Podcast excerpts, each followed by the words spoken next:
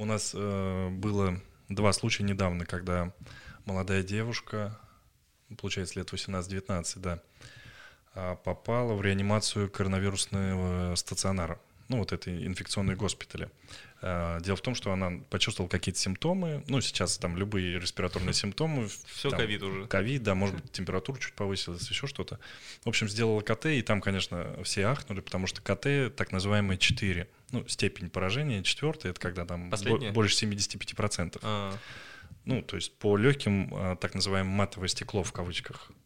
Оно выглядит просто как такой э, облаковидные какие-то тени по легким. И то есть все легкие были поражены. Э, Это очень характерно для коронавирусной инфекции сейчас, до, ну, для такого тяжелого течения. Конечно, ее сразу в реанимацию, но течение более-менее легкое, чем у коронавируса, потому что обычно и заканчивается там искусственная вентиляция легких, и если человек, ну, там, выживает, это большие проблемы все равно в итоге. А здесь она как-то вроде более легко это все переносила, хотя поражение очень большое. В итоге, в общем, пришли к тому, что она э, недавно начала курить вот эти электронные сигареты. одноразки. Да. Эти. В итоге у нее был коронавирус или это только Нет. от- это полностью 75% от, от Да, да, да, да, да, да. И вот сейчас она тоже еще раз к нам будет госпитализироваться, посмотрим, что произошло за это время, ну, на фоне нашего там лечения.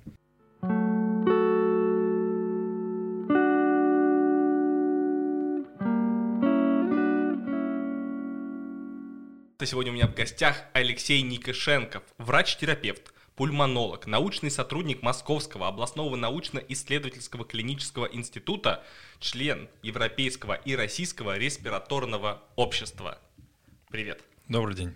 И сегодня у нас тема пульмонология. И в начале всех своих подкастов, они начинаются всегда одинаково, я прошу эксперта задать мне какой-то вопрос в области, где он эксперт, а я, видно, нет, чтобы проверить мои знания в этой области. Это может быть сложный вопрос, простой, миф или правда, что угодно. Ну, в пульмонологии мы занимаемся э, болезнями легких, да, и давай задам такой вопрос. На какие вирусы не действуют антибиотики? На все. Это следует из названия. Антибиотик убивает бактерии, а Правильно. вирус это вирусы. Супер, супер. Да, не зря. Хорошо, тогда а, второй вопрос. А, Кашель. А, Как ты думаешь, в каком проценте случаев необходимо назначать антибиотики? Наверное, может быть... Н- Не, наверное, есть... э, Я думаю, на легких может быть бактериальная инфекция, какой-нибудь там бактериальный пневмонит, не знаю, там, наверное, и поможет. Мгм. Или, может быть, когда отходит прям белая вот эта штука, и ты смотришь такой, ну, это, наверное, бактерии там Ну, вот, пожрали. э, насколько это часто случается, А. если взять вот все, э, все варианты кашля? 12,2%. Нет, на самом деле, э, это просто большая проблема. Почему я так говорю? Большая проблема, что при появлении кашля многие начинают э, идти в аптеку покупать антибиотики. Мгм. А основная причина кашля у такого здорового более-менее человека, если это не дедушка, который курильщик и уже давно-давно кашляет каждый день, основная причина этого – это вирусная инфекция. И примерно 90% это вирусная инфекция. Мгм. Поэтому при первом кашле нет э, смысла бежать э, принимать антибиотики. Да вообще, я думаю, принять антибиотики это без назначения врача глупо, потому что зачем нам делать биоти- антибиотикорезистентность бактериям? Все верно. Ну, вы, вы просто продвинутый человек в этом, да. Очень большое количество людей этого не понимает. Да, мы вот как раз сейчас делаем выпуск на канал по поводу этого, и вот каждый врач, что приходит, все говорят, что да, с, антибиотиками беда, и причем на всех сторонах. То есть люди не понимают, что это такое, и сами их пьют. Врачи назначают на всю фигню. Чихнул, ладно, пропил эти антибиотики и отвали от меня, типа. А то, что человек их два дня пропьет вместо семи, и б-б-б-б-б, Ну да. одни сплошные проблемы. Я думаю, что э, глупо спрашивать по поводу того, вредно ли курение. Это просто, это то, что за скобками, то, что вот мы просто всегда держим в голове. Курить это супер вредно. Все доказано, все расписано. Уже, да. Тут как бы из песни слов не выкинешь. Веками, да, Да. уже все, все это знают. Табачная промышленность уже существует очень долгое время, и тут она уже не будет кривить душой и делать какую-то рекламу, что все-таки они что-то лечат. Да. Насколько вот так, не знаю, по твоей насмотренности в России стали меньше курить сигареты? Ну так, как кажется, может быть, ощущения какие-то есть. Именно э, Сигареты, сигареты вот именно, да? сигарета, Ну, с, пере- с переходом на другой. Не, нет, э, вот просто сигареты, сначала. сигареты? Рассмотрим просто сигареты. Типа, насколько это стало сейчас не модно? Ну, есть, наверное, такая тенденция. Я бы не сказал, что прям она какая-то прям вот супер разительная, да, что мы теперь не видим э, людей, курящих именно э, сигарету с дымом. Но и тенденцию чувствует. Да, и почему-то вот у меня есть такое ощущение, что это тенденция, например, вот после 30 еще можно встретить людей, которые до сих пор там курят сигареты, а Ну да, взрослые с- до сих пор старые закалки, Старые да, закалки там люди привыкли. да, А да. мы посмотрим чуть до 30, и тут начинается. IQOS, Да, кальяны, да, вейпы, одноразки. Что там еще люди там могут э, в себя пыхать? Ну, вот пока 4 только могу вспомнить. А, и, конечно, самый для меня главный вопрос, может быть, пойдем по грейдам, чтобы это... а, начнем сдалека, чтобы интригу оставить. Кальян. Насколько вреден кальян? Ну, а как ответить на этот вопрос? Также в процентах, да, или вот как... как э, Ну, есть люди, которые говорят, типа, я не курю сигареты, вы что, это, это меня убивает? Кальян, ну там же водичка, там молочко, там вот все холодненькое, там вот этого всего нет. Да, вот да, насколько вот он ошибается по сравнению с тем, кто берет яву красную и пачку в день Ну, затымливает. Э, Возможно, если говорить о том, э, что этот человек не курит в повседневной жизни другой какой-то табак, да, а кальян, как правило, ты не покуришь э, каждый там, час, да, выходя на улицу в перерывах, то здесь, конечно, из-за того, что именно сокращено э, количество потребления, здесь он будет наименее, конечно, опасный. Но вот я слышал такую фишку, что покурить, вот, ну, прийти в кальян и покурить кальян заменяет пачку сигарет. То есть, А, ну, а, табак бывает разный, насколько я понимаю. Я тоже А. в этой теме не совсем прям э, силен. Наверняка есть содержание там никотина в разных табачных вот в этих э, примесях по-разному. И действительно эм, заправляют кальян там на несколько часов, да, на три, там четыре часа человек сидит, беспрерывно курит. Наверное, это не одна сигарета, конечно, это будет приравниваться к пачке. Мгм. А, идем дальше по грейду. Вейп. Он был популярен, ну, очень популярен лет 5 назад. Ну, просто Ну да, тьма популярности это вейпа. Идешь, огромный дым, паровоз, да. Да, да, да. Сначала идет дым, потом из него выходит человек, как в этом кино каком-то. И, как я знаю, а, что потом вскрылась проблема вейпа, это глицерин. Его много. То есть, по сути же, там же это глицерин, и там вот эти Ну, никотины, всякие добавки, добавки. да. И говорят, что, типа, если вот так пыхать, как они, как паровозы, то на легких оседает глицерин. Правда ли это? Ну да, это жировое вещество, да. А, Конечно, его вывести из легких будет не так легко. Ну, потому что оседая, прикрепляясь к стеночке, ну, мы представляем же маслянистую жидкость, да, это же а, достаточно трудно очистить ее. И ежедневно, э, потребляя вейп, это, конечно, накапливает это. И вот что э, может быть с человеком, у которого много глицерина на легких? Он кашлять просто начинает или есть что-то похуже? Нет, ну, конечно, есть похожие. А, Здесь нужно вернуться к тому, что чем вообще все, все, все, наверное, если все соврать воедино, чем это вообще плохо для легких? Во-первых, самая главная проблема а,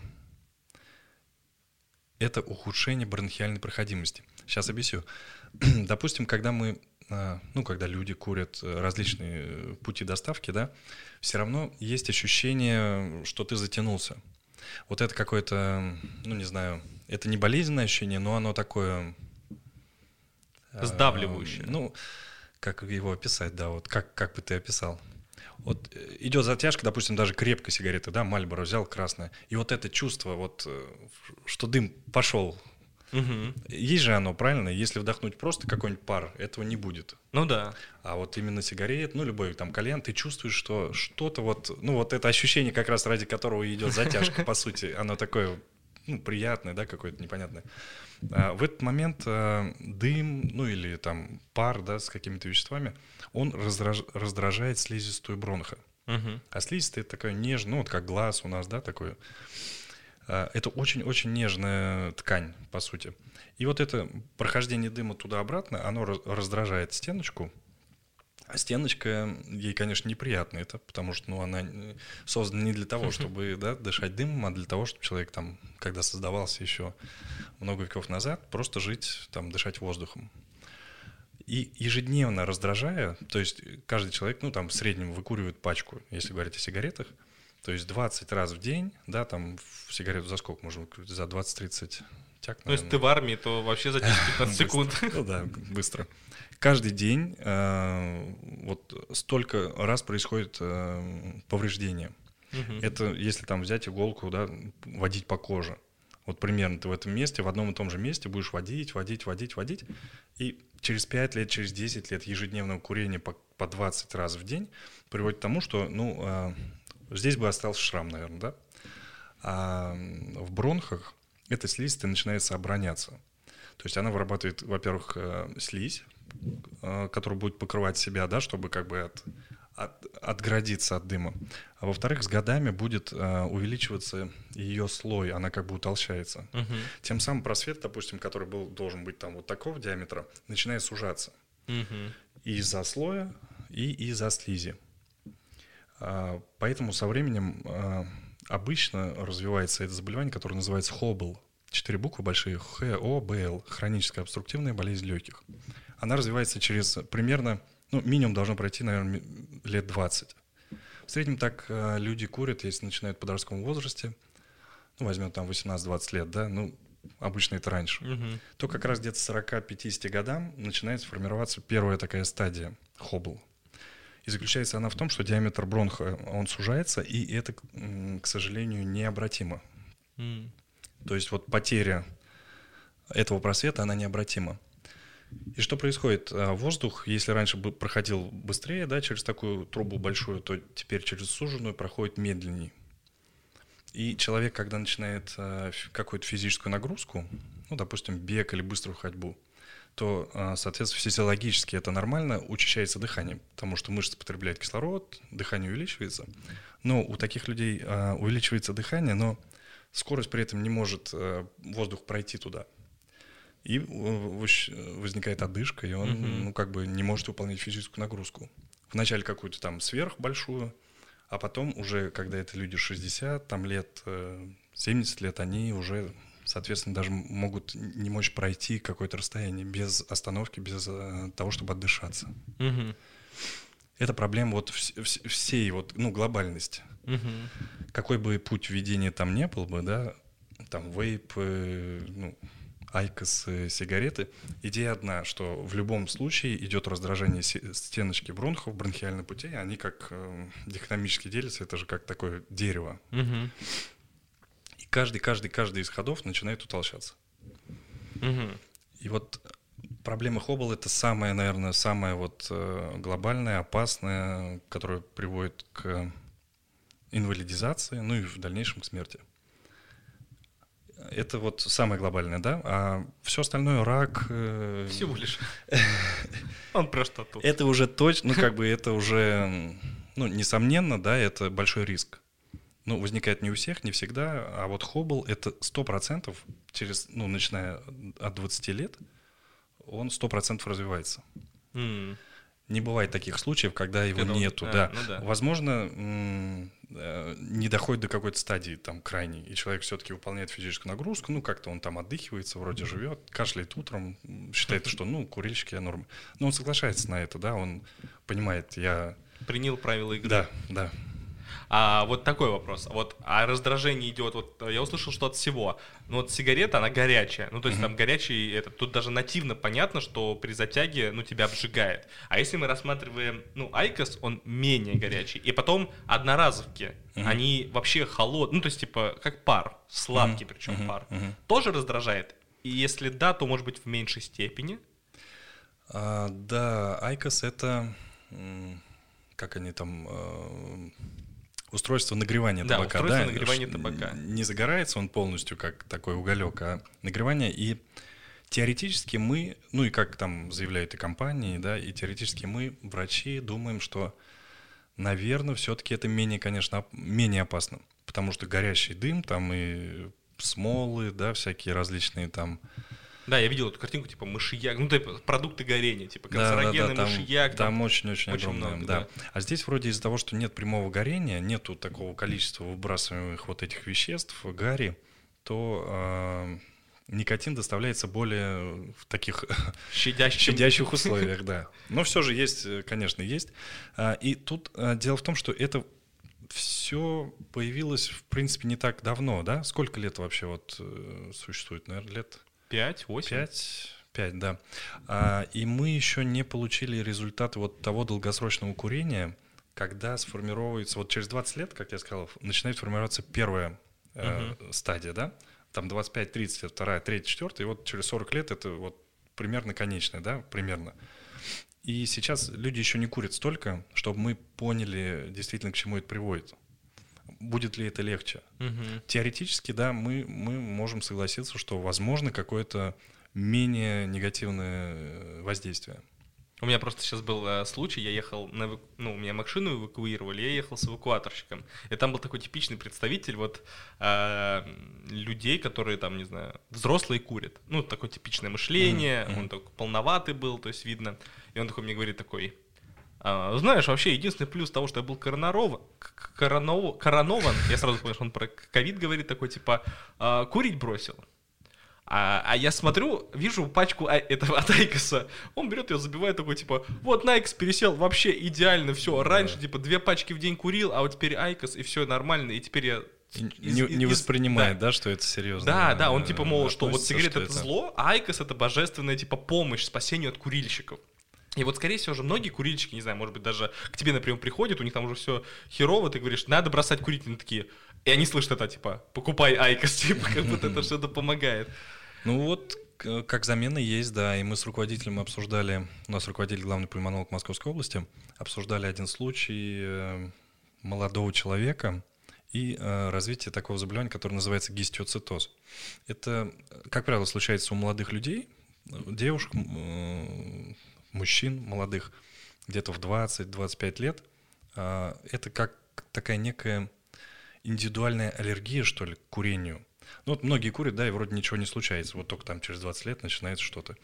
А здесь есть э, такая какая-то индивидуальная аллергия, вот прям вот невосприимчивость у этого человека к табачному дыму. М. И э, легкие начинают разрушаться. Вначале там появляются э, такие горошинки, которые потом превращаются просто в дырки.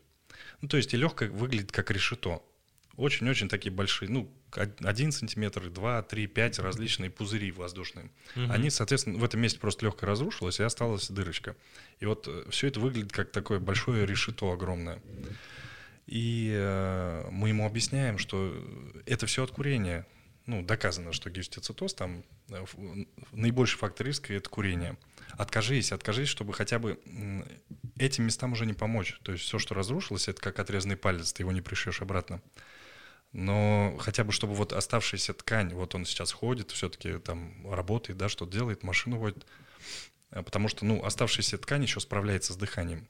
Но если он продолжит курить, то, естественно, и оставшиеся участки начнут поражаться. Ну и, э, а ему всего там 23 года, что ли? То есть ему жить там, жить до 80 да, э, лет, а он станет инвалидом, грубо говоря, через год. Мы это понимаем и объясняем ему, а он в силу, может быть, молодости, возраста, э, компании, в которую он там вхож, да, там все курят, и вроде, если он придет, скажет, знаете, я больше там не с вами. Ну, Может быть, какие-то такие, я, я бы назвал детские это причины не отказаться от курения, он до сих пор не отказался. То есть э, бывает случай, когда у тебя как такая личная непереносимость. А это он сигареты, да, курил, получается? А, то есть, типа, что 20 лет не понадобилось, а тут легкие начали разрушаться и без и рака. это, всегда, это вот прям развивается быстро, то есть человек примерно там начинает курить, ну, там 16, 17, да, может кто-то 14, и вот где-то 3-4 года вот такая индивидуальная непереносимость приводит к этому разрушению. М-м, И, Жестко. к сожалению, да, а, поначалу это бессимптомно. И тем более молодые люди, они как-то Ну, на, конечно. на здоровье забивают, не обращают внимания, да. И это уже обращение происходит тогда, когда большая часть потеряна. А это непереносимость на какой-то там, на, на именно никотин или на какие-то вот просто побочные продукты? Трудно там... сказать, нам пока М, нет данных. нет данных, потому что, ну, э, затяжка разом, там сколько, 80 компонентов, да, определить, что вот именно вот тот повлиял, здесь трудно сказать. Мне вот просто очень интересно, а, что, ну вот есть никотин, ну все мы знаем, что там капля никотина убивает лошадь, и в сигаретах есть никотин, и поэтому люди курят, все ради никотина. А, Есть никотин, а есть солевой никотин. Это одно и то же или разные вещи? А, Мы, как врачи, вот э, представляешь больницу, да, стационар, лежат люди там. Мы как-то особо не вникаем в эти темы, Мгм. потому что мы уже лечим последствия, ну, то есть какую-то болезнь определенную, да, и для болезни разработано определенное лечение. То есть нам, а, ну, для себя мы, конечно, можем понять, что к этому при- привело, да, в большинстве случаев, но а, вот в а, плане курения это уже не имеет значения. Мы уже столкнулись с какой-то болезнью, там, или рак легких, или вот такие э, гистиоцитозы, или хоббл. А, ну, все равно интересуемся, да, и я просто к тому, что мы не, не обычные врачи, вот, которые просто повседневные вот в стационаре, это не, не которые вот сидят в лабораториях, да, и что-то там изучают, это наука. Это уже немножко другое ответвление медицины. А обычные врачи этим не занимаются прям вот досконально. Но все равно мы немножко там э, всегда в теме. В В теме, да, потому что и, а, солевой никотин, как я понимаю, это искусственный э, никотин. А, Да? бывает настоящий. никотин, Ну, то да? есть табак там А, да, да, логично. он да. растительный, Да, да, растительный его нарезал там и Да-да. покурил, и вместе с ним э, никотин вошел в организм. А здесь э, искусственно созданный и там с какими прим- примесями кислот. М. Поэтому э, получается соли и называют такой солевой никотин. И главное отличие его в том, что у него из-за того, что он более очищен, ну, здесь табак просто, да, лист, его не очищали, его там как-то обработали, сложили, и э, полностью человек получает все, что там, все, что горит. А здесь э, очищенный, э, добавлены определенные кислоты, которые... А почему еще вот э, солевой? Потому что у нас э, pH, так называемый, э, немножко в сторону соленого отклонен. Мгм. Немножко, да, там есть э, физиологический раствор 0,9% натрия хлорида, Мгм. соли. Да-да-да, физраствор. Ну, то есть чуть-чуть он в сторону соли, не щелочь, а соль, э, кислотность. А, И здесь сделано так же, чтобы было приравнено по вот этой среде, по Мгм. pH. Таким образом, а, никотин легче усваивается. М. Вот. Но тогда главное, здесь будет проблема, что здесь можно будет насытиться никотином, а, ну, грубо говоря, через там 5 тяжек. Потому что, а, ну всасываемость больше, то есть... Совсем быстрее, больше, усвояемость, там э, человек быстро достал, раз, два, три, и он насытился, получил свою дозу, счастлив, вот эту дозу счастья, да. А, но тогда те люди, которые курили и были привычны вот к тому режиму курения, здесь могут легко передозироваться. Да. Ага. Вот э, это нужно понимать.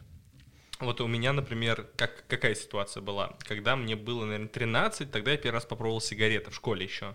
А, до сих пор помню, Кент синий стоил 30 рублей. Вот что-то Мгм. такое прям смешно. И тогда, то есть, можно было купить пачку, выкурить сигарету и выбросить ее. Ну, то есть, типа, потому что настолько все дешево Ну да, было. да. Довольно быстро от меня это отлегло. Отлетело. Вот. А, но сейчас, как я смотрю в ТикТоке, HQD-шки и всякие одноразки — это просто ну, бить школы. То есть, типа, если Мгм. ты в школе не куришь одноразку, ну, то есть, типа, это не мода. Как, как раньше у нас было курить сигареты. Да. Ну, типа, Да. хайпово. И вот они, получается, курят вкусный, ну, потому что это не горячая Ну да, сигарета, которая, да. от которой воняют руки, и солево- солевой никотин именно, который быстро усваивается и на молодой организм, наверное, дает больше воздействия, чем на вот этих лбов по 2 Ну, метра. получается, да, получается, да, потому что никотин же оказывает системное действие, да, и спазм сосудов, и там воздействие на сердечно-сосудистую систему в плане возбуждения. И, конечно, молодой организм, получая такую дозу, конечно, будет более, наверное, подвержен его негативному влиянию именно никотина. С развитием э, не только вот тех проблем легочных, да, но и проблем с э, нервной системой, потому что это возбуждение нервной системы, и сердечно-сосудистой. Ну вот, и, получается, э, теперь возьмем нашего пациента А, Петю. Петя с 14 лет подсел на одноразки. Вот. А, чем одноразка отличается от сигарет? Она не горячая, значит, хоббл будет теории развиваться дольше. Ну, потому что, типа, ну, как мы пока Возможно. точно не знаем, но Да, возможно. Да, возможно. Потом у него м, там меньше тяга, чем от вейпа. Ну, то есть, типа, вейп там можно Ну такие да, да, клубы да, дыма клуб, выдавать, да, мгм. и курить его просто вот так. Вот, а здесь такие короткие тяги. То есть, типа, глицерина не столько будет, Мгм. сколько от вейпа. То есть, это одноразка, это как будто вот э, так, так же вредно, но оно обходит чуть здесь, чуть здесь и чуть здесь. Мгм. Так в итоге, на что тогда он больше подвержен? Типа вот от передозировок ник- никотина, от зависимости от никотина. Ну, зависимость, конечно. Но это самая главная Ну. проблема, да. Именно эмоциональная привязанность, да, к курению. А, Что еще? Насколько вот, ну, насколько вот он, как э, ну, подрастающий организм, себя прям губит. То есть, типа, вот, э, ну, опять же, просто хочется всегда приводить для меня понятные примеры с курением.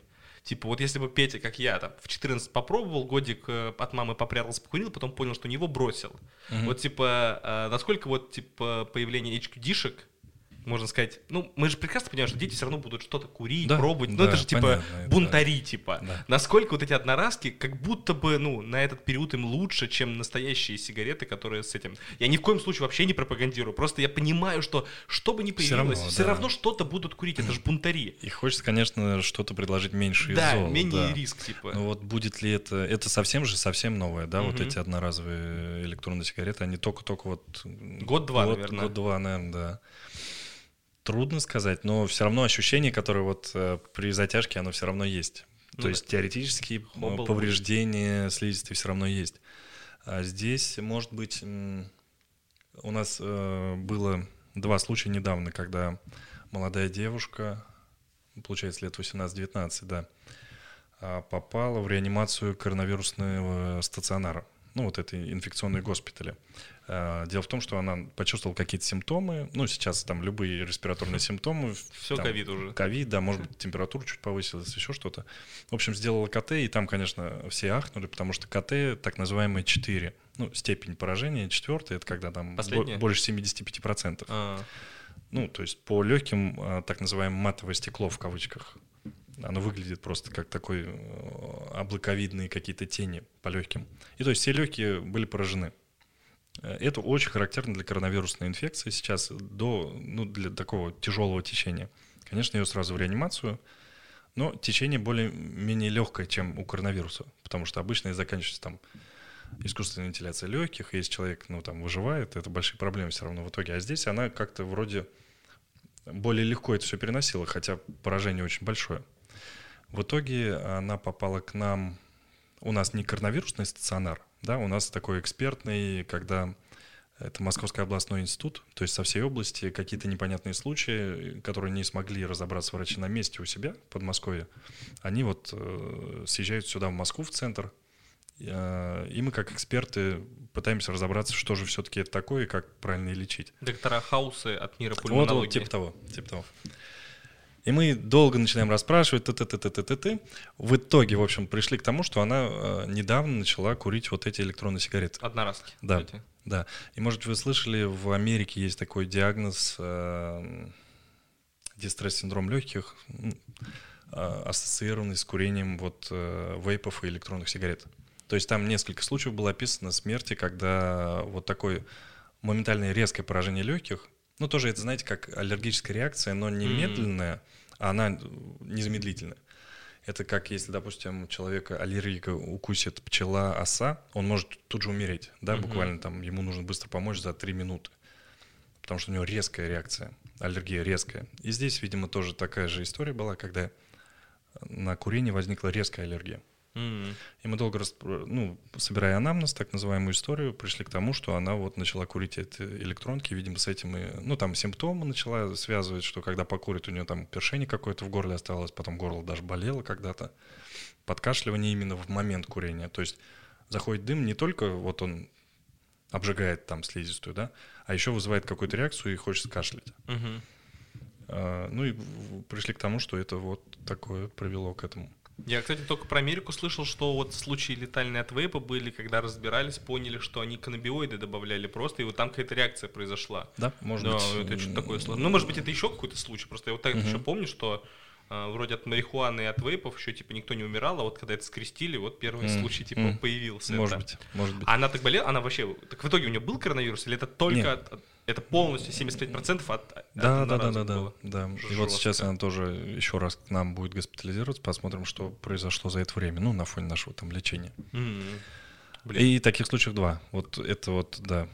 Вторая девушка тоже молодая, тоже отдыхали на даче, и мы, когда историю там выясняли, и вроде бы ничего такого, да, вроде ничего, а потом в итоге, э, ну, уже переходим на такое более тесное общение, и понимаем, что они там на даче выпивали и курили. Ну, и мы начинаем разматывать, а что курили, а как, и получается, что электронки. Вот эти одноразовые. То же самое, ну, там процент поменьше, но все равно очень большое поражение. Здесь, э, на мой взгляд, опасность в том, что добавление ароматических вот этих очень вкусных, э, сладеньких, каких там добавок э, будет приводить вот как раз-таки к появлению не ухудшения хобла, да, по тому пути будет идти, а именно по пути аллергии со стороны легких. М. Ну, это какие-то вещества, ну, не, не знаю, как, как назвать их, но Ну, чужеродные, а они поступают. и- очень, очень да. чужеродные, да, очень какие-то, это точно какие-то химическое, ну вот, чтобы клубничный там вкус, клубника Ну да. со сливками, плюс она морозная, да, и такая Мгм. сладкая. Явно это смесь каких-то непонятных ароматических там добавок, химических веществ, которые также оседают в легких, и у... это не будет массово, но у многих вот будет развиваться аллергия, вот примерно похожая. Мгм. Да, блин, Понятная прикольно. история. Да. Если там э, настоящей сигарете это дым и никотин, который курили уже веками, в принципе, понятно, что он не, не убивает так вот сразу, да, там через дедушка уже будет там закашливаться. То здесь такая история, что впервые, ну, начинают такие какие-то очень сильные ароматизаторы добавляться, которые будут вызывать именно аллергические реакции. А вот почему, если все упирается в получение никотина, весь мир уже как после того, как поняли, что сигареты вызывают рак, не перешли на никотиновые пластыри? Наклеил, ну, то есть я никогда не наклеивал, я не знаю, как это работает. То есть, ну, если наклеил, тебя ну, типа подштырило, Ну, вот там, так, типа. я так понимаю, ну, кто описывает, небольшое там головокружение какое-то появляется. Ну, как от вот первой как сигареты в день, типа, в да, день. первый утренний, да, Да. да. Но нет вот этого Почему людям так ощущения. хочется что-то тянуть, типа это? Нет, я понимаю, что есть, эм, я называю его э, соц- социальное курение. То есть, когда ты, например, в компании, ты, например, не куришь, или, ну, то есть, типа, есть же люди, которые не курят сигареты. Мгм. Но, например, подвыпив или в определенной компании, чтобы наладить нетворкинг, они могут перетянуться, потому что они умеют курить, то есть не закашляют сразу, Мгм. и для них это не вызывает никакой зависимости, Мгм. типа, от сигареты. Вот. А к чему я вообще это говорю? А, к никотиновому пластырю, да, точно. И что они же не выйдут, мол, на нетворкинг, типа, кто-то курит, они такие, Ну секунду. да, более экологично, да, приму, Да-да-да. приму это. Ну да, здесь именно копирование поведения, что я, мол, сред- я как вы. Да, да, да. А вот, кстати, по поводу у нас э, была такая новость, когда только ковид появился, я помню ее, а мы тут в офисе еще постоянно шутим по этому поводу, что курение мешает ковиду проникнуть в тебя. Я понимаю, что это полная чушь. Мгм. А, Вот, но насколько м, тяжело проходит э, на твоей практике, как лечатся те, кто курильщики, не курильщики с ковидом? Мгм. Ну, бытует мнение, да, я тоже был на интервью, и точно такой же примерно вопрос, э, что бытует мнение, что кто курит, он как-то легче может перенести. Боюсь, что нет. Если человек уже схоблил, вот эта стадия, когда хобл, да, там есть уже дыхательный недостаток, дыхательное нарушение. А присоединяясь к ковид, это он приносит острую дыхательную недостаточность. Ну, то есть быстрое возникновение, что легкие не справляются со своей функцией. И здесь, ну, логично, что у него и так была уже проблема, да, а, с прохождением воздуха, допустим. А здесь еще накладывается это, ну, точно он будет тяжелее переносить, это сто процентов. Может быть, э, идея как-то связана с тем, что курильщик, вот он Ну что, стоп, он, мыш... он дымит туда такой э, мышьяка дрянью, что весь ковид умирает. Типа того, сейчас я вот и мысль свою дотяну. Есть люди, которые у нас э, э, с болезнями легких, хронические. И, может быть, знаете, такой вот этот аппарат, пульсоксиметр Да, да, называется, да, да, на- да. надевается на палец и смотрится как раз-таки э, так называемый показатель сатурации, то есть насыщение крови кислородом, который в норме в 100%. Да? И когда он снижается там ниже 90, это вот дыхательная достаточность. Так вот, э, у нас пациенты, которые болеют длительно, то есть годами, там 5, 6, 7 лет какой-нибудь хроническим заболеванием, которое неизлечимо, которое приводит к дыхательной недостаточности, то если мы им оденем пульсоксиметр, то мы можем увидеть там в покое, вот он даже не двигается, в покое где-то 80%, 82%, но он спокойно разговаривает с собой, смеется, ну и вообще там что-то делает. А, И здесь идея в том, что это э, произошла адаптация организма дыхательной достаточности. То есть он уже годами живет вот в этом пониженном кислороде. Он к этому привык, он, ну вот он, ему отлично. Он, то есть вообще вот в покое, если, да, если когда он будет идти, ему будет, конечно, плоховато. Но в покое он спокойно переносит, как мы с тобой, 100%, он будет переносить 75-80%, потому что это было годами. Если а, человек, который к этому не привык, резко ухудшить сатурацию до 80, то в организме будут происходить там метаболические, электролитные сразу нарушения, закисляться кровь начнет в один момент, и это для него будет летально. М. То есть перекрыть там кислород и сразу сделать 80 здоровому человеку, который этого не ощущал никогда, это приведет к летальному исходу, скорее всего. А тот, который годами это делал, к этому привык, э, он совершенно ему будет нормально.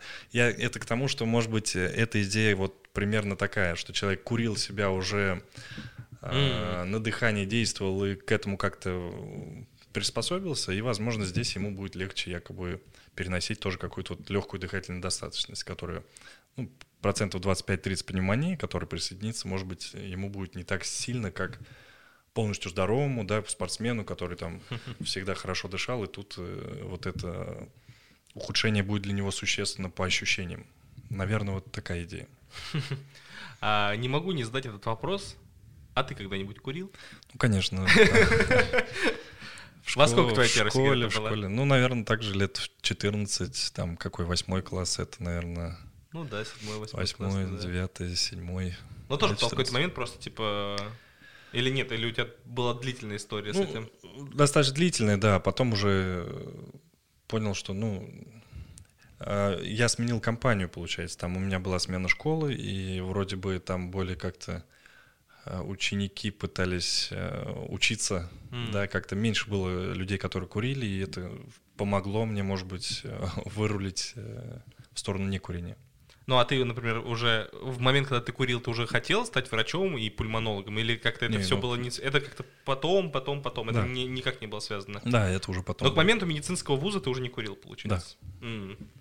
А как кальяны, одноразки, вот это все. Вот как в твоей жизни вот это Нет, все ну опять же, типа, вот да? как ты сказал, там какая-то встреча, алкоголь, да, вечер, э, все вроде там хотят выйти покурить, ну почему за компанию? Одна вот такая сигарета, пропущенная, не знаю, в неделю, две недели, но это совершенно, ну как бы считается, не принесет такого вреда вообще. Mm-hmm. А у тебя, например, так, например, есть коллеги, например, ну вот, которые работают, получается, с пульмонологией и курят сигареты, ну регулярно прям. А, вот э, терапевты, пульмонологи, которые не занимаются хирургией, они не курят все не знаю, почему с, этим это связано, а вот таракальные хирурги, это как бы по сути пульмонологи, но хирурги. То есть они... Те, кто э, делают операции, но с легкими. На легкие, да. Ага. Они почему-то курят.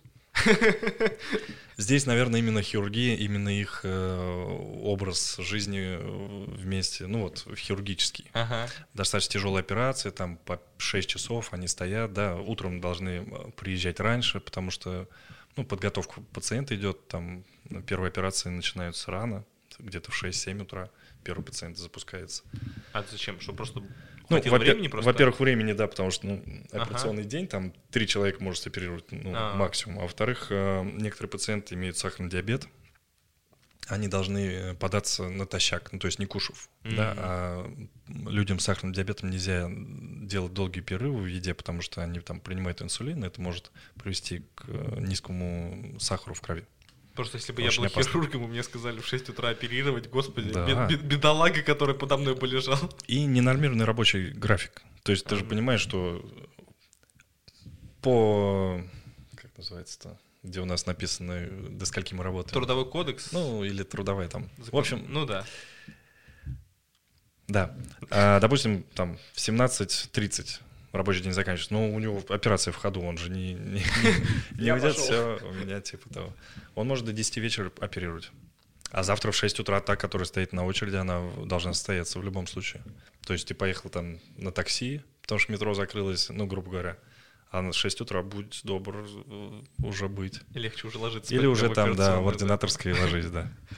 Блин, ну вот я говорю... Э, вот... Возможно, это связано с тем, что они, ну, вот, курят. Ну, то есть ты разрезал, смотришь, там, типа, ужасное, легкое такое, типа, со мной такого не случится, как будто бы. То есть это смерть, ну, это то, что бывает с другими. Да, да. Блин, вот поэтому я говорю, страшно вот это осознание того, что вроде бы, ну то есть, типа, когда ты понимаешь, что мы все карты раскрыли, мы все знаем, что там это приводит к этому, к этому, к этому, но даже те, кто это не то что знает, а видит каждый день этой работы, все равно продолжают курить. Да, И поэтому такой какой-то э, обреченность за человечество чувствуется, что вот мы как люди довольно слабый вид, такой падки на всякое такое вкусное, да. падки на всякие эти никотины. А вот а, сколько вот примерно в процентах проблем... Вот, предположим, мир избавился от всех видов курения. Вообще люди ничего в себя не вдыхают, кроме кислорода стопроцентного, mm-hmm. и живут они в деревне. Насколько меньше станет болезней?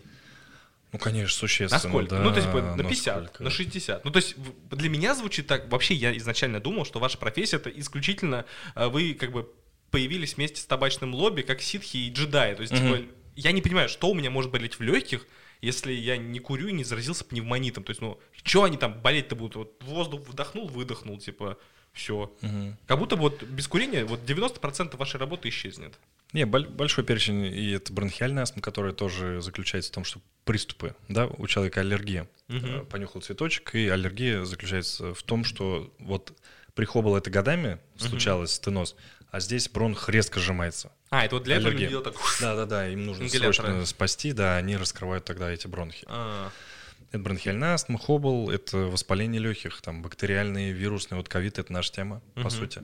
Просто это из-за того, что слишком заразно в инфекционных больницах, да, а Мгм. инфекционисты, ну там перемешка, пульмонологи, инфекционисты, это тан- тандем там должен работать. И очень большое количество заболеваний, так называемых интерстициальных. Трудно будет, наверное, это объяснить. Это не связано с трубочками дыхательными. Это уже непосредственно сама вот ткань легочная.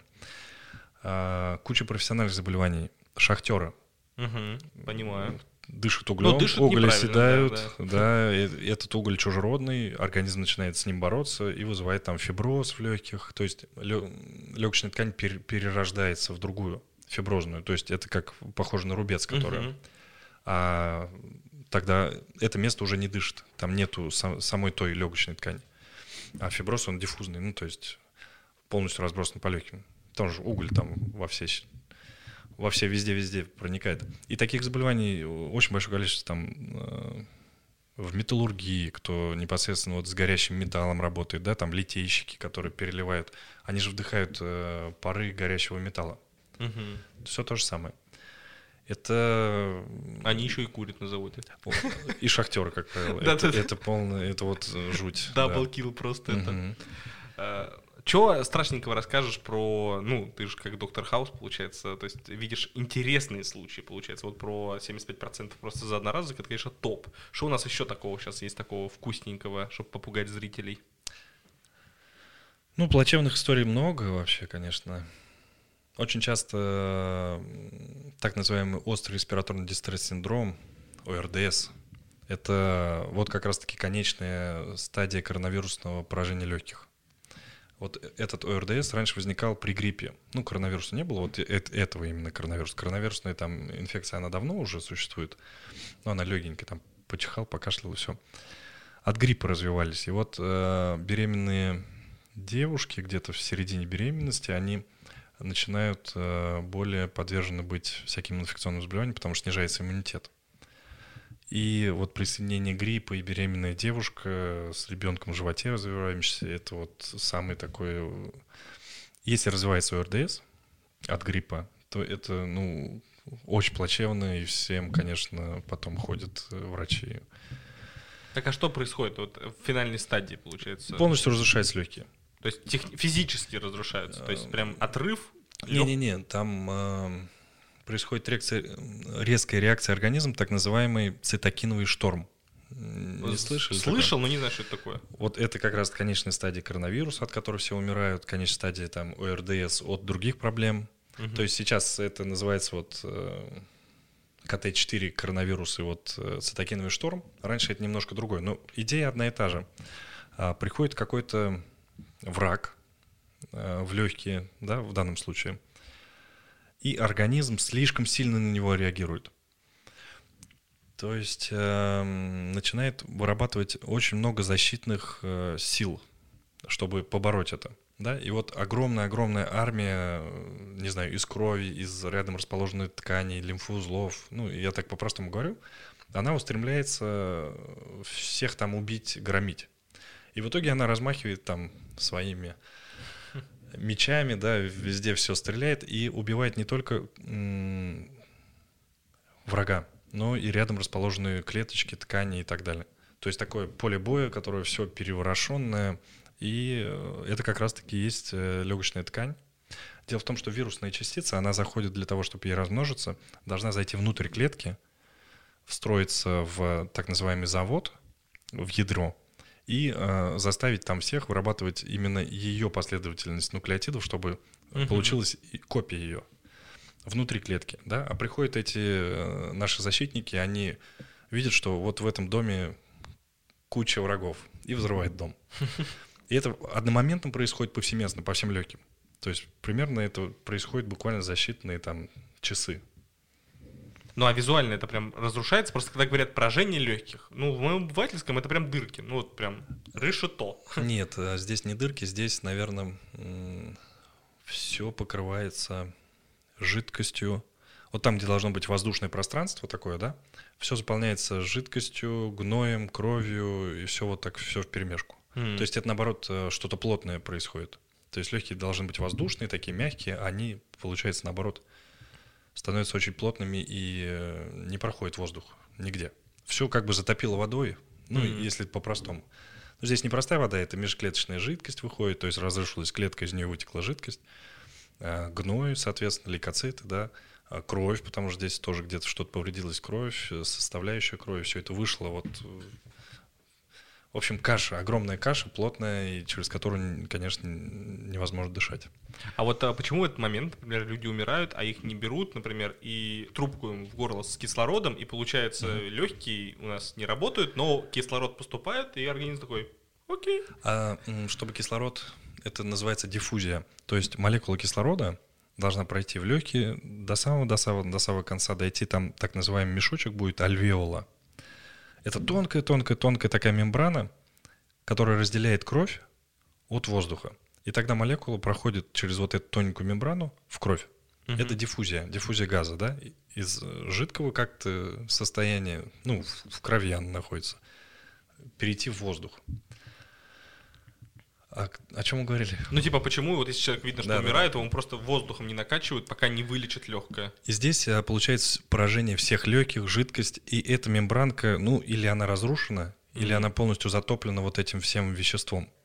Ну, и получается, она не тонкая, там, я не знаю, микро, микрон или как там называется, ну, совершенно тонкая. Как будто ее и нету, но она есть.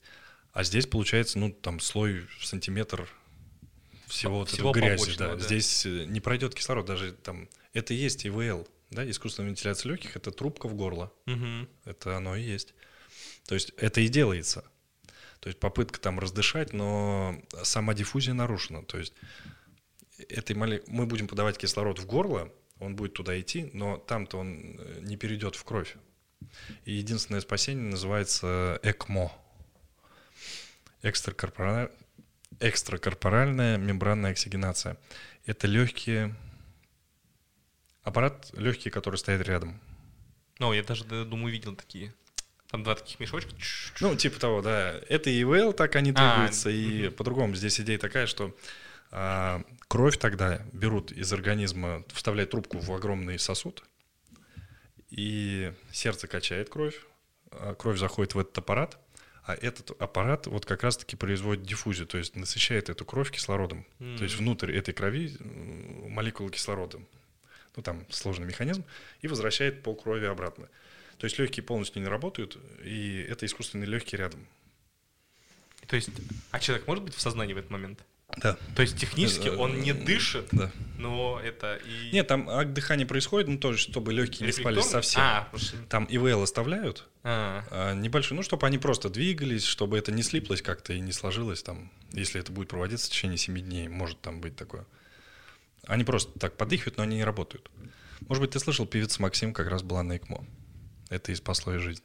Mm-hmm. Не, ну не, я знал, что она вот что-то у нее плохо было, потом вышла. И, вот и Богу, там была вот... совсем вот как раз та стадия, когда легкие полностью не справлялись, и вот таких людей. А что делают в этот момент? Вот я понимаю, что это поддержание, чтобы вот в этот момент она не умирала. А что с легкими это делают, если они там поражены, их там лечат, знаю? Лечат, лечат, нет. А, они, ну так никак не очистить, к сожалению, да, это невозможно. То есть там а, время, самоочищение ну, организма. время, типа, для То есть да, там начинает развозить эту грязь. То есть э, произошел землетрясение, да, все дома там упали кирпичи, и вот э, приезжает МЧС, разбирает завалы.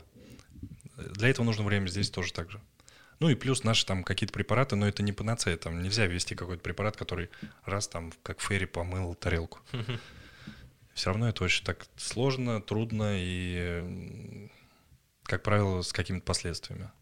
А вот смотри, представь, что я сказочно богат, ну просто, просто миллиарде, миллиардерище, и у меня там, не дай бог, ковид, И я говорю такой, так, все, надоело мне вот здесь лежать, э, давайте-ка мне легкие пересадите полностью вот от моего вот этого раба. И там моя копия, которую для меня взрастили, вот, поможет ли пересадка легких, вот запущенный ковид, тебе просто легкие вырезают полностью оба Мгм. и новый ставят. То есть там ни вируса, ни поражения, то есть все нормально. Вот как, как с этой историей? Ну, я думаю, да, получится. Сработает? Да, сработает. О, Ну, желательно, конечно, здесь переждать вот период, когда вирус э, будет уходить из организма. Вирус не может находиться долго. Любая вирусная инфекция это примерно 7-10 дней. То есть нельзя вирусом болеть э, два месяца, чтобы вирус постоянно был. ну кроме ВИЧ. Ну да, да, да, да. Ну, да, это касается там таких респираторных, там вирус гепатит тоже это Мгм. такая история. Здесь обычно, как правило, 7 дней, потому что, ну, зашел, зашел вирус в нос, в рот, здесь начал уже проникать в стенки, копировать себя вот в этом заводе, в ядре, да, они раскопировались, вышли, там, тысячи копий в соседние клетки, и так очень-очень-очень быстро распространились по организму, потому что если вырежешь легкие, там, ну, гру- грубо говоря, в горле останутся, М. то есть желательно, наверное, будет переждать период вот этих 7 дней, когда организм, иммунная система в любом случае побеждает. А Если не происходит ОРДС, да, если она не пере, перебарщивает, а, тогда, да, можно было бы вырезать легкие и поставить новые. М. Ну, операция сама по себе это очень такая тяжелая. Ну да, это же не- да, тоже- это можно умереть на столе и потом принимаются препараты, которые пожизненные цитостатики, то есть не дают, которые отторгнутся, да. То есть это обязательно или я думал, что это принимается только если тебе не повезло, и оно не принимается? Не-не-не, любой, любая трансплантация почек, там, печени, пожизненно, к сожалению, необходимо принимать эти препараты. Жесть. А, а металли- э, ну, металлические, я имею в виду, а синтетические легкие? Я видел какие-то исследования, ну, может быть, разработки, Мгм. что создали там искусственное сердце, ну, прям искусственно не взрастили, а прям механизм. Мгм, мгм. А, да, я слышал историю про человека, у которого вместо сердца что-то качает, значит, у него сердцебиения нет. То есть, типа, у него Мгм. там мотор, типа. Вот с легкими такого еще не придумали. Не, пока нет, к сожалению, легкие, да, это вот, вот единственное, это ЭКМО. Это вот аппарат, который рядом стоит, он огромный, конечно, но это искусственные легкие.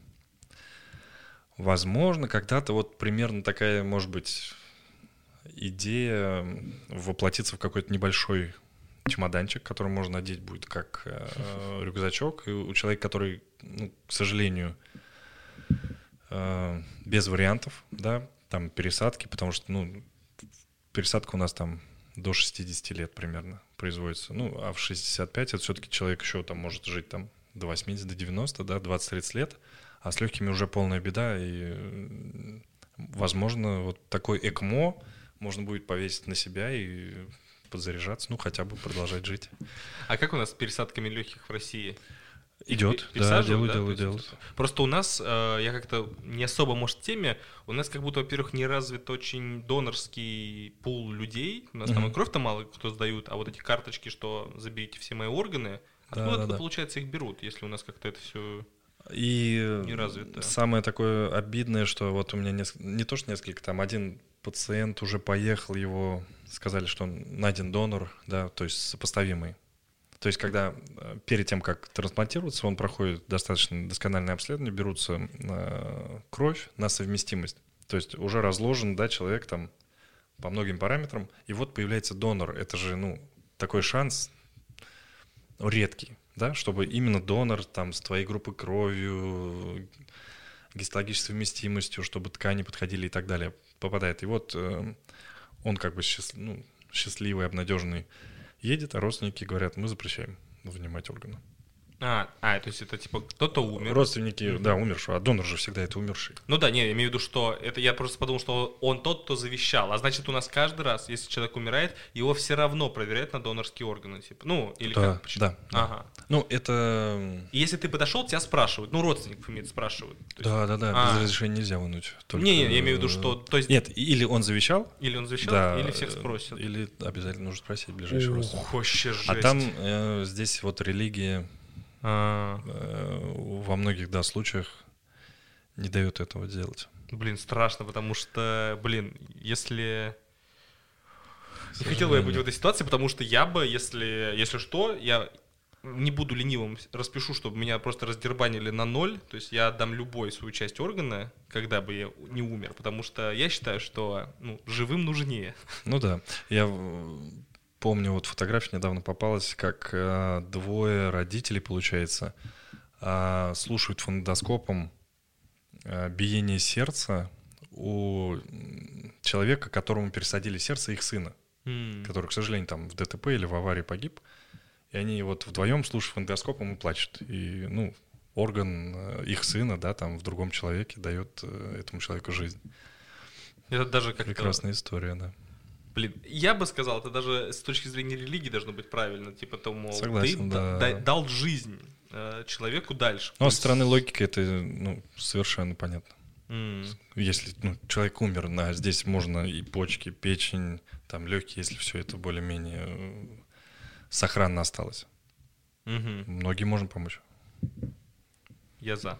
А, я тут недавно прочитал книжку про белки. А, очень интересно я даже в шоке был, насколько неправильно я лично понимал, что такое белки вообще в смысле? Uh-huh. И там просто изначально просто кинули о том, что ну как клетка появилась, как многоклеточная, а потом такой типа кислород, как появилось дыхание.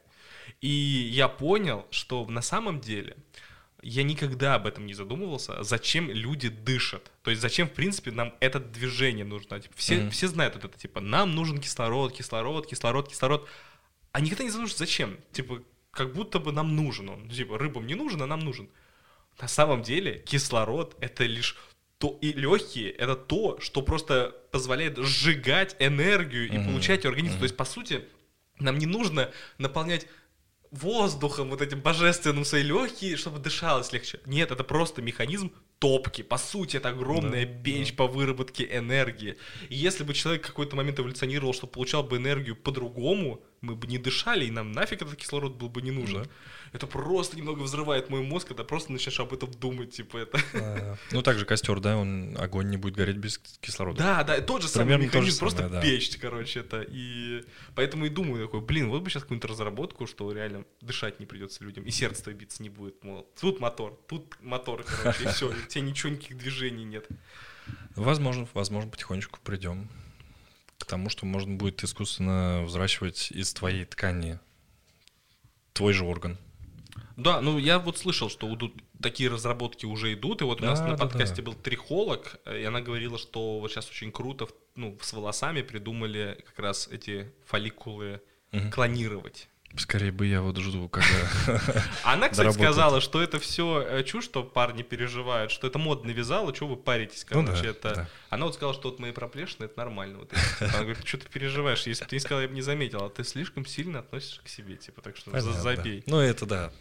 А, еще-то, может, еще что-то в, появилось в этой, в медицине, ну, то есть в науке, может быть, какой-то, не знаю, читал научный перевод или статью, или кто-то какую-то лекцию давал, и там, типа, сказали, а вот вы знали, типа, что вот это из-за этого, и там чуть ли не Шнобелевка, ну, в теме пульмонологии, а. какой-нибудь такой научненькая. Не, такая что-то Нет? У вас, как попадалось. у судмедэксперта, вы вот как сто лет назад ноги пилили, да, так, так и лечите, то есть... Э, Не-не-не, конечно, там какие-то, ну, это не прям что-то вау, что-то новое, прям мега, какого-то мега открытия вот в пульмонологии не произошло за mm. последние там несколько лет.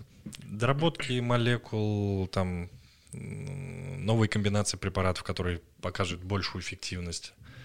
Просто я думал, что ковид для вас был полигоном, чтобы вам и, в вас и денег влили, и все такие, давайте, спасайте нас. И вы такие, а теперь мы знаем, Не, ну вот э, та стадия ОРДС, она была и раньше. То есть лечение уже давно разработано. Mm. Но это все равно тяжелая ситуация, которая, конечно, балансирует между жизнью и смертью.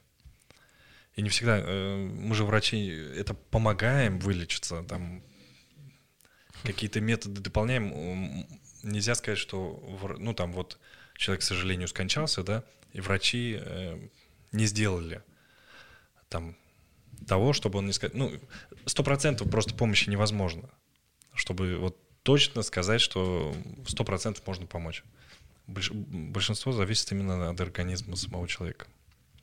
Мы же многого не знаем еще, миллионы того, чего мы не знаем. Это же сколько там химических молекул с друг другом соединяется, там, может быть, у нас нет еще таких приборов, которые бы что-то показывали, может быть, там вообще есть совершенно что-то другое. Еще одна То есть в клетке еще, в клетке еще внутри кто-то там, а их много. То есть, может, пока еще нет у них у нас таких возможностей, чтобы все знать точно. Нужно ли пить грудной сбор после ковида? Просто да нет. Ну нет, если тут есть что-то рассказать, я думаю, тут Здесь, ну, в медицине все неоднозначно. Нельзя вот прям в медицине сказать, что ты вот прям так. Эм, если это поможет, просто там содержатся в этих травах, да, в грудном сборе различные флавоноиды и там вещества, определенным людям они могут э, симптоматически помочь. Симптоматически, то есть не воздействовать на причину там или как-то, а вот у кого-то есть вот такая бронхообструкция по типу бронхиальной астмы, то, возможно, ему может это помочь симптоматически, то есть меньше будет ощущение кашля или вот этого соднения. Mm-hmm. То есть, да, я всегда за то, что если человеку помогает вот индивидуально, вот мы все врачи сказали, что при этом заболевании этого делать нельзя. А он попробовал, ему хорошо. И вот, ну, хорошо, вот ему, этому человеку индивидуально. Ну, вот так сложилось, может быть, у него какие-то вот там особенности. Ему прям вот замечательно живется с этим. Ну, почему бы нет? Почему мы должны сказать, знаете, вот у нас в учебниках написано нельзя. Ну, вот нельзя вам такие. Потому что, ну, э, это неэффективно при вашей болезни. Вот там провели статистические вот эти все исследования, неэффективно. Поэтому не принимайте, мы вам не даем. А он принял и говорит, да блин, мне очень-очень хорошо, я прям счастлив, живу, ну, пускай принимает. Я Поэтому... вот прям, э, я заметил, знаешь, вот у меня же э, приходили врачи и ученые. И вот реально, вот, вот тут вот между вами стоит грань. Потому что приходит ученый, который говорит, типа, нет, Че, алло, никакие какие грудные сборы, а, это не доказанная эффективность. Фу. Врач такой, если помогает, я хоть перекрещу его, типа, Кстати, лишь бы просто выздоровел. Может быть, была вязкая мокрота, а здесь она разжижилась, ему стало легче кашлять. Ну, возможно. По, по большому счету, конечно, это вот э, в доказательной медицине грудной сбор – это малоэффективный препарат. То есть прям назначать повсеместно всем После ковида, да, ты сказал? У меня просто маме назначили, я вспомнил про это. Она после ковида, у нее осталось 15% поражения, год прошел уже, и выписали грудной сбор. Да, я ну, что-то вспомнил. Он, он не будет эффективным в отношении там понимания, в отношении вот этой всей истории, но может какое-то ощущение облегчения дать. Если это так, то да. Если не дал, то и тогда не надо точно. Спасибо, что пришел. Спасибо.